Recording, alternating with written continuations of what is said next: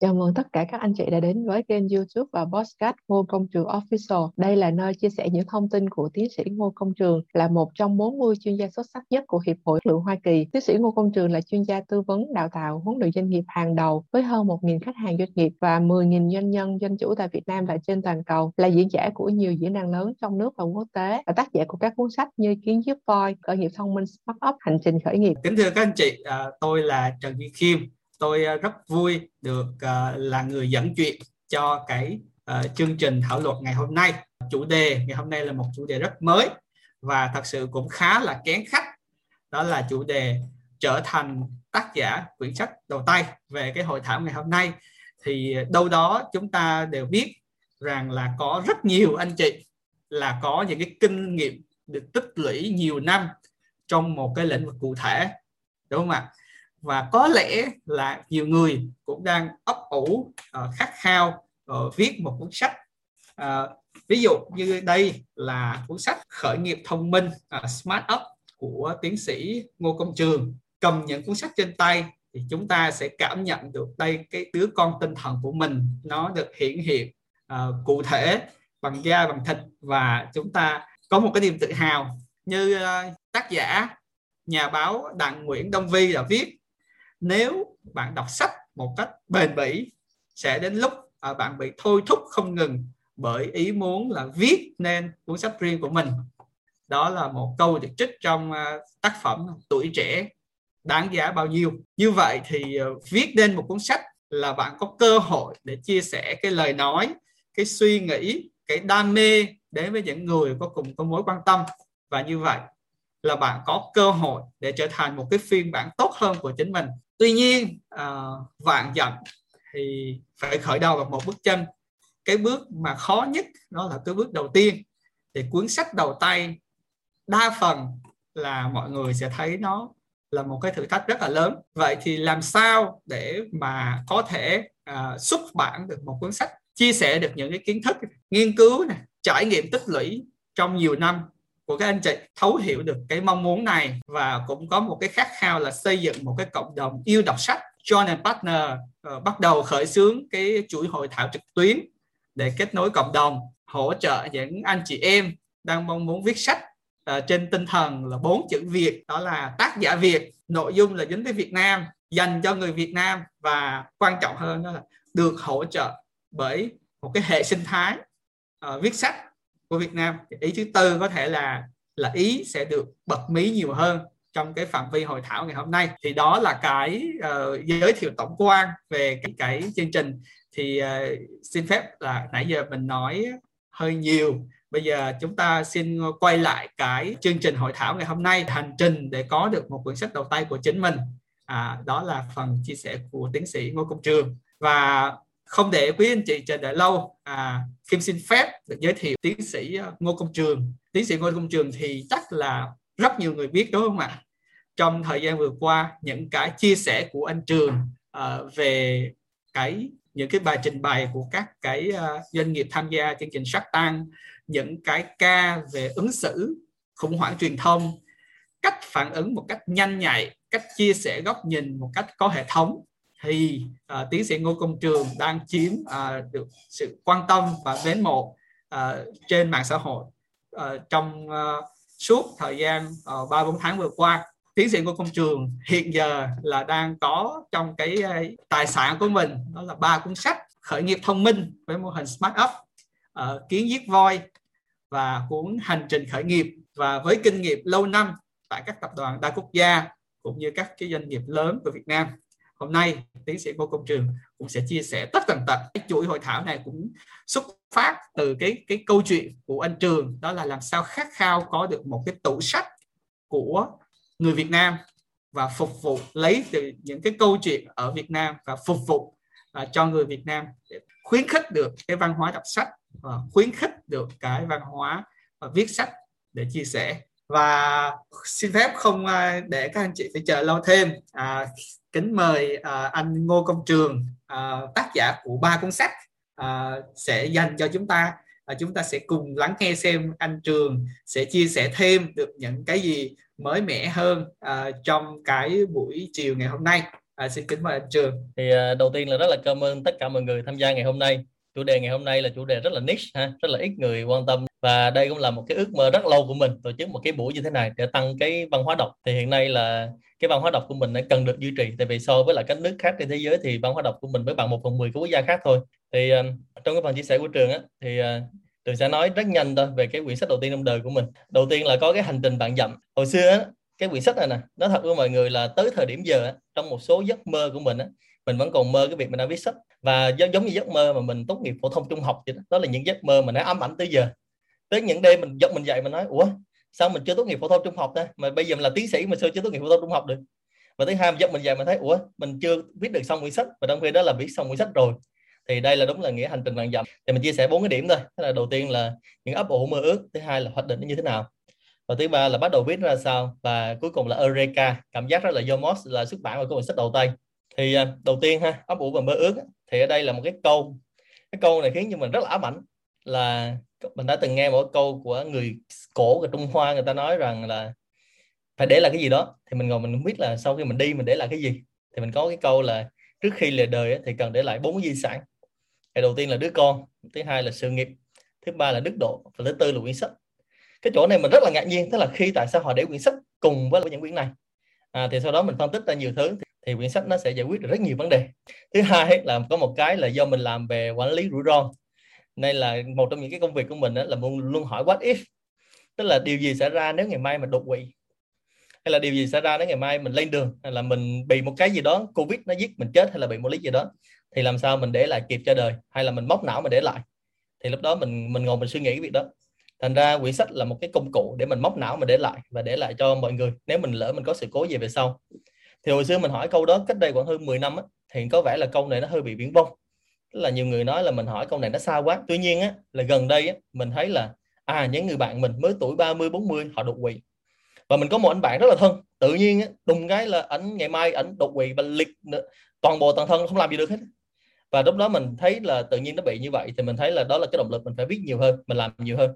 Và đặc biệt cũng chia sẻ với mọi người là trong thời gian mà covid như thế này á thì trường hay làm động tác là móc não để lại. Năm ngoái là tết mùa 1 á, là mình móc não để lại được 50 cái chương trình đào tạo rồi năm nay đang mục tiêu mốc là để lại 50 chương trình đào tạo và khoảng 10 quyển sách nữa. Thứ ba là cái mà mình rất là băn khoăn, tức là mình không học được cái phép thần thông của tôn ngộ không không chia được 72 phép. Thành ra mình làm sao mình nhân bản chính mình. Tức là khi mình đi đào tạo, khi đi tư vấn hay đi chia sẻ, mình có những cái câu hỏi, nó được lặp đi lặp lại giống như tranh nhau. Mà một năm có những câu mình phải trả lời tới một ngàn lần lận. Ví dụ như người ta hỏi là, anh trường em có khởi nghiệp được không? Anh trường, em có khả năng là tối ưu hóa doanh nghiệp của em được không? Thì khi mình trả đi, trả lời đi, trả lời lại, lặp đi lặp lại những câu như vậy thì mới thấy được rằng là à như vậy chắc mình viết quyển sách. Và sau đó mình đưa quyển sách cho họ đọc, nó giải quyết được vấn đề đó. Mà mình đã phân thân được. Và nãy có ý của anh hiếu rất là hay, mình rất là thích là người ta đọc sách ngay cả lúc mình đang ngủ luôn. Thì lúc đó mình cũng giúp được cho người khác. Thì ở đây mình thấy là mình phải nhân bản cho chính mình và giúp được nhiều người hơn. Rồi thứ hai mình qua phần hoạch định này. tức là sau khi mà có mơ ước xong thì mình bàn mình sẽ làm gì, hoạch định, mình phải làm planning. Thì hàng loạt cái câu hỏi liên quan tới planning nó nảy ra trong đầu của mình mình cần phải giải quyết tức là viết cho ai ai là người đọc cuốn sách của mình.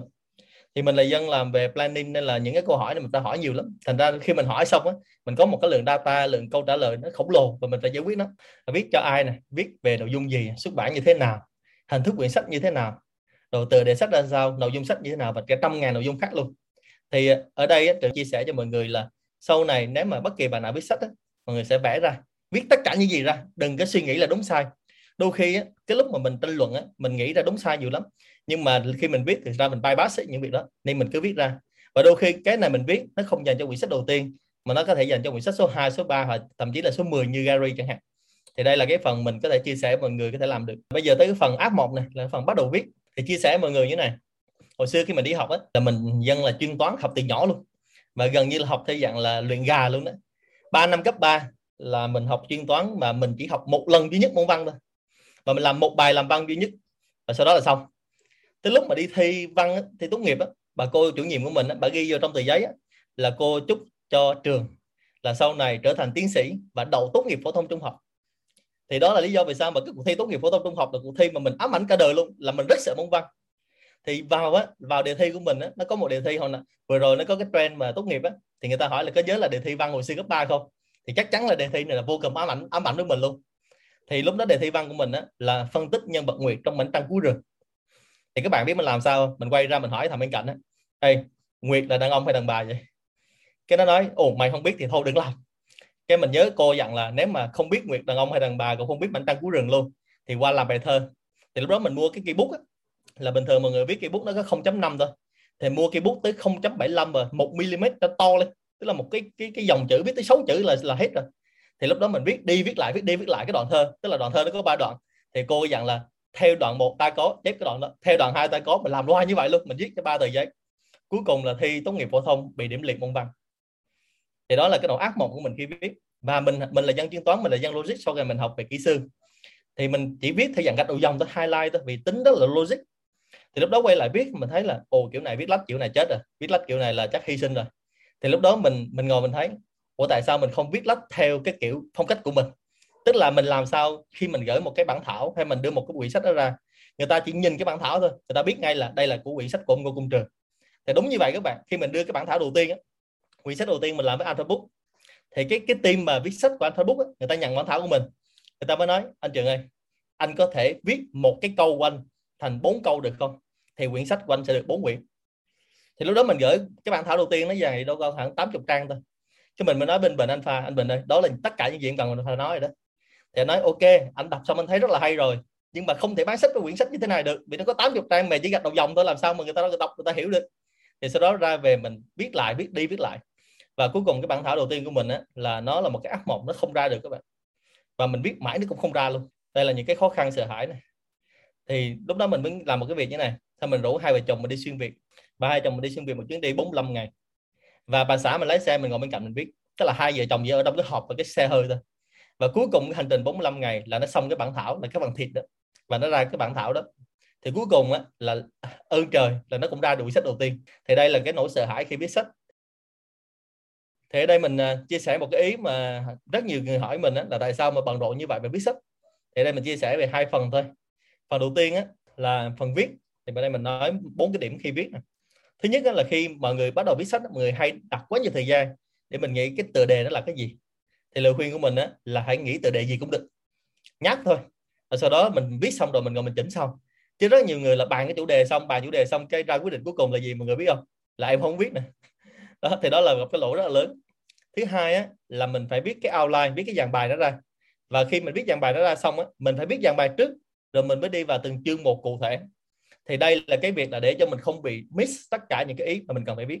Rồi thứ ba là kinh nghiệm của mình mình thấy mình viết bài quyển như rồi là hãy viết nhiều nhất có thể. Viết đừng ngại ngùng gì hết, viết nhiều nhất có thể. Rồi sau đó mới chọn cái phần thịt để lại. Chứ mình đừng có ngồi nắng nốt như thế nào. Và trong viết này nè, mình cũng có một cái cái kỹ thuật đó là đôi khi mình ngồi mình quật đi nó nó ra không tốt. Thì mình lấy voice record đi, tức là mình ghi âm lại. Ví dụ như mình mình bằng độ mình hay lái xe. Thì trên đường đi mình lái xe mỗi, hồi xưa mình đi làm từ Bình Dương tới Sài Gòn á là mỗi ngày mình lái xe hơn một tiếng một tiếng rưỡi. Thì trên đường nó hay có ý tưởng nghe nhạc nó phê rồi có ý tưởng xong mình record luôn là đoạn sách để xe như thế này. Xong tới một lúc rảnh mình ngồi mình quất đi lại. Thì để làm sao cho ý tưởng nó đừng biến mất tại vì đôi khi ý tưởng nó nằm trong tiềm thức. Bạn vừa nghĩ ra xong mà không ghi lại nó sẽ biến mất luôn. Rồi cái cuối cùng trong phần viết là mình phải viết nhiều bản thảo lên. Tức là viết tới viết lui viết nhiều bản thảo. Và mình phải chuẩn bị rất nhiều cái bản thảo này để cho lúc mà họ duyệt á, mình có nguyên liệu để mình sửa lại kịp. Rồi phần thứ hai là phần hoàn chỉnh thì hoàn chỉnh ở đây là sắp xếp lại nội dung điều chỉnh nội dung về kỹ thuật với thương mại hoàn thiện bản thảo trước khi in kiểm tra chính tả ngữ pháp cấu trúc. Thì cái này á hồi xưa á, là trước khi mình viết sách á, mình cứ nghĩ là chắc là trong viết sách là mình hiểu được hết rồi. Nhưng sau khi mình vào ngành sách á, mình mới thấy rằng là những gì mình biết á, nó chỉ là một phần trăm so với 100 cái công đoạn mà cần viết sách thôi. Thành ra là khi mà các bạn biết không lúc đầu mình nghĩ là viết sách xong á ra bản thảo là chắc là cầm đi in được rồi. Nhưng sau đó thực ra là một giai đoạn tiếp theo là áp một tức là đi rà soát bản bông nè bản chính tả nè rồi in ra là cái bản cầm lên tay đọc từng chữ nè lấy tay ra nè sau đó gửi qua xin giấy phép gửi về lại. Thì nó tốn rất nhiều thời gian. Thì hồi xưa mình không biết cái này. Còn bây giờ thì mình mấy quy trình thì mình rành rồi. Thì đây là một cái phần để mình dự trù trong cái việc là người bận rộn viết sách như thế nào. Thì thông thường á, nếu các bạn quá bận rộn thì cái thời gian viết sách của bạn á, thì nó sẽ diễn ra từ 3 đến 6 tháng là cho một cái thời gian lý tưởng còn nếu không á, thì nhiều người sẽ đặt thời gian là 6 tới 12 tháng để ra quyển sách đầu tiên. Thì sau khi mình viết xong thì mình xuất bản được quyển sách đầu tay á, chỗ này á, là mình có hai cái cách để mình xuất bản. Một á, là mình tự xuất bản là mình tự bỏ tiền ra mình xuất bản. Thứ hai là mình xuất bản thông qua các nhà sách uy tín. Thì trước đây á cái quyển sách đầu tiên của mình là làm với lại Alpha Book tại vì họ là cái đơn vị số 1 tại thời điểm đó về dòng sách về kinh doanh. À, quyển số 2, quyển số 3 mình làm với nhà sách khác để mình đa dạng hóa mình test thử như thế nào. À, thì ở đây á, có hai cách ha ở đầu tiên này không phải là mình không có tiền đâu nhưng có một lý do quan trọng á, là nhà sách họ có duyệt cái bản thảo của bạn hay không. Tại vì á, nhà sách họ duyệt bản thảo của bạn phải dựa trên hai yếu tố. Một là sách của mình phải hay. Thứ hai á, là sách của mình phải đạt yếu tố là tức là họ đầu tư vào họ phải có cái lợi ích họ mới làm. Thành ra rất nhiều bạn mà khi mà đi dạy nhiều bạn hỏi mình là anh trường ơi giới thiệu cho em quyển sách hay. Thì xin lỗi các bạn là hiện nay trên đời không có quyển sách nào dở hết đó. quan trọng là mình đọc mình có hiểu hay không thôi. Còn quyển sách mà khi nó ra đời nó phải hay rồi à, đúng không ạ thành ra không có quyển sách nào dở. Thành ra khi mà các bạn được nhà xuất bản mà xuất bản sách đó, thì nó minh chứng cho việc là cái nội dung bạn hay và bạn có thể là một tác giả uy tín. Thứ hai nếu bạn tự tin quyển sách của bạn bạn tự bỏ tiền ra bạn in bạn tự bỏ tiền ra bạn bán thì đây là rất nhiều người làm như vậy. Tuy nhiên cái việc này á, nó sẽ gây ra một cái việc là có hai trường hợp một là bạn là người rất là xuất chúng và quyển sách của bạn đã được minh chứng rồi thì cái việc này rất là ok. Nhưng cái việc số 2 nó sẽ gặp cái tình trạng là cái nội dung bản thảo của bạn á, không qua những đơn vị chuyên nghiệp để họ lọc lại thành ra mình in sách ra ngoài thì nó giống như mình in một cái bản tài liệu thôi không ai phê duyệt này gì cả. Còn hiện nay á, là giấy phép xuất bản nó chỉ xác nhận cái việc là sách của bạn có vi phạm bản quyền không có những nội dung nhạy cảm không còn nó không đánh giá cái việc là sách của mình có hay không mình tự in ra mình tự ôm vào luôn. Rồi thứ hai là mình khi mình xuất bản mình sẽ cân nhắc về cái giá bán. À, rất nhiều thứ để mình mình coi thử cái giá bán của mình như thế nào. Rồi một cái việc mà mình làm để quyển sách mình nó thú vị hơn á, là mình xin cái lời đề tựa. Thì à, hồi nãy các bạn cũng đã nghe rồi tức là lời đề tựa là mình xin những người mà có uy tín trong cái cộng đồng của mình để người ta biết là đề tựa sách của mình. Và đôi khi nếu mình làm kỹ một tí á, mình có thể nhờ họ đọc qua cái bản thảo của mình đọc qua cái bản bông của mình. Cái bản bông là một khái niệm trong ngành ngành sách ha là trước khi mình in ra mình in một cái tập sách nháp trước á, thì sau đó mình xin cái lời đề tựa thì càng nhiều lời đề tựa càng nhiều lời đề tựa uy tín thì quyển sách của mình nó sẽ xuất sắc. Rồi tiếp theo là phân phối sách. Thì cái đây là một cái mảng hồi xưa mình cũng hơi chủ quan. Tức là nhiều người nghĩ rằng á, là mình in sách ra mình bán nó dễ lắm. Thật ra không hề dễ như vậy mình phải hiểu về cái ngành này. Và văn phú sách là một trong những cái ác mộng luôn ha. Thì văn phú sách nó có nhiều kênh lắm. Bây giờ mình bán ra ngờ như là Phương Nam, Fahasa hay là mình bán trên các kênh thương mại điện tử như là Tiki, Shopee, Lazada hay là mình bán trực tiếp thì cái này mình phải tính luôn trong cái lúc mà mình xuất bản quyển sách của mình. Rồi cái việc tiếp theo là việc ra mắt sách. Thì trong ba quyển sách đầu tiên của trường á, thì trường không có chọn ra mắt sách. Tức là mình đang lần đầu tiên mình làm sách thì mình muốn test thử xem là cái hữu xạ tự nhiên hương của mình như thế nào. Và mình coi từ một bản sách của mình nó bán được bao nhiêu. Thì ở đây mình không ra mắt sách còn bắt đầu những quyển sau đó thì mình sẽ làm ra mắt sách để mình biết được là à hồi trước đây mình không làm thì nó sẽ có hiệu ứng như thế nào. Còn bây giờ mình làm hiệu ứng ra sao? Cái việc quan trọng đó khi mình làm sách đó là cái phần tái bản. Đây cũng là một cái kỹ thuật. Tức là mình sẽ quyết định là ban đầu mình sẽ in bao nhiêu bản? Một ngàn bản, ba ngàn bản, năm ngàn bản. Rồi sau đó mình tái bản tiếp. Hay là mình in ban đầu là 10 ngàn bản. Thì tất cả những phương thức này các bạn phải tính toán trong lúc mình xuất bản. Thì cái việc bán sách ở đây nó không nói về lợi nhuận. Mà nó nói cái việc là những quyển sách của mình nó có xuất sắc hay không thì mình chia sẻ về con số để các bạn có thể tính về cái mức độ là xuất sắc nha. Nếu mà tác giả đầu tiên á, đầu tay và có quyển sách đầu tay mình bán hơn một ngàn bản là xuất sắc rồi. Hồi xưa rất nhiều người đặt mục tiêu là mình làm sao quyển sách đầu tiên ngàn bản. Con số số 2 mà mình cần phải đạt tới là từ 3 đến 5 ngàn. Và con số số 3 là phải trên 10 ngàn tức là trên 10 ngàn là rất là xuất sắc rồi. Thì đây là những con số mình phải biết được để mình đo lường được mức độ hiệu quả của mình. Rồi thì sau khi mà qua những hành trình đó thì cái thành quả đầu tiên của mình cái quyển khởi nghiệp thông minh với mô hình smart up thì đây cũng là một cái cái điểm mà trong nguy có cơ mình chia sẻ với các bạn một câu chuyện thú vị là trước giờ các câu chuyện này chưa chia sẻ ở đâu hết nên rất là vui hôm nay chia sẻ với mọi người. Là trước đây á, là do mình làm cái cái nghề là về UI là về vận hành xuất sắc và tối ưu. Thì trong UI có mô hình Lean và Six Sigma. Trong mô hình Lean nó gọi là tinh gọn. Thành ra hồi xưa mình đọc quyển sách đầu tiên tên là khởi nghiệp tinh gọn.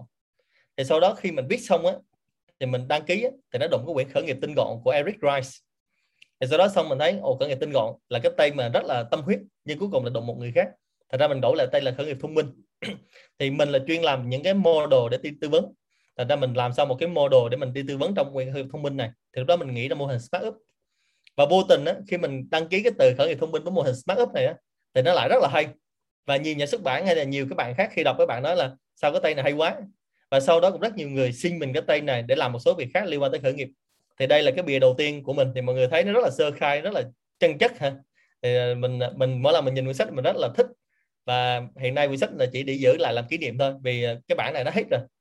Rồi, thì sau đó là mình có quyển sách này, thực sự là cái cảm giác mà lần đầu tiên buổi sáng ngày khi mình tới văn phòng mình làm á, thì mình cũng chưa biết là sách này lên kệ đâu. Thì có một anh là anh Trần Xuân Hải, anh rất thích đọc sách. Và cách đây hơn 10 năm thì anh cũng tham gia rất nhiều chương trình của mình. Thì anh mua quyển sách này, anh tới chính văn phòng của mình, anh tặng cho mình quyển sách này anh nói là anh tình cờ đi ra nhà sách và mua quyển sách này thì lúc đó khoảnh khắc lúc đó anh em ôm nhau và rất là eureka thậm chí là rất là đã rất là do moss là cầm tay quyển sách của mình. Ngày hôm đó là nó lần lần nó phê dữ lắm. Thì không biết là là anh Hiếu với là Gary là lần đầu tiên cầm quyển sách trên tay nó có phê không? Chứ thực sự mình rất là phê. Đó, thì mình rất là thích. Rồi. Thì sau đó xong á, thì à, không dừng lại đó thì mình có tái bản thêm một số quyển. Thì sau đó là cái việc bản tiếp theo cũng là khởi nghiệp thông minh với mô hình smart up. Thì mình có làm lại cái bìa sách cho nó cooler nó fancy hơn và lúc này á, nó sẽ có cái thương hiệu của John Partners. Và qua tới quyển số 3 quyển số 3 thì in trên đây luôn là đã bán hơn 10.000 bản và có logo của John Partners. Thì đây là một cái hành trình trong cái quyển sách Smart Up của mình. Và sau đó xong á, thì thừa thắng xông lên mình làm tiếp. À, cảm ơn Kim. Anh Kim là, là được tặng quyển Smart Up. Cảm ơn Kim. Thì sau đó là thừa thắng xông lên làm tiếp quyển số 2 thì tương tự như vậy quyển số 2 và quyển số 3 nó nằm trong một cái series mà mình hoạch định. Tức là cái quyển đầu tiên là quyển khởi nghiệp thông minh với mô hình Smart Up là mình sẽ giúp cho các doanh nghiệp khởi nghiệp sống sót trong vòng 6 tháng. Tại vì trong 6 tháng là như anh Hiếu biết là 90% các công ty khởi nghiệp là bị chết rồi. Thành ra cái quyển ký dứt voi là quyển mình giúp cho doanh nghiệp sau khi sống trong 6 tháng bước thành doanh nghiệp SME để cạnh tranh với các công ty khổng lồ. Thì đây là cái quyển mình làm tiếp.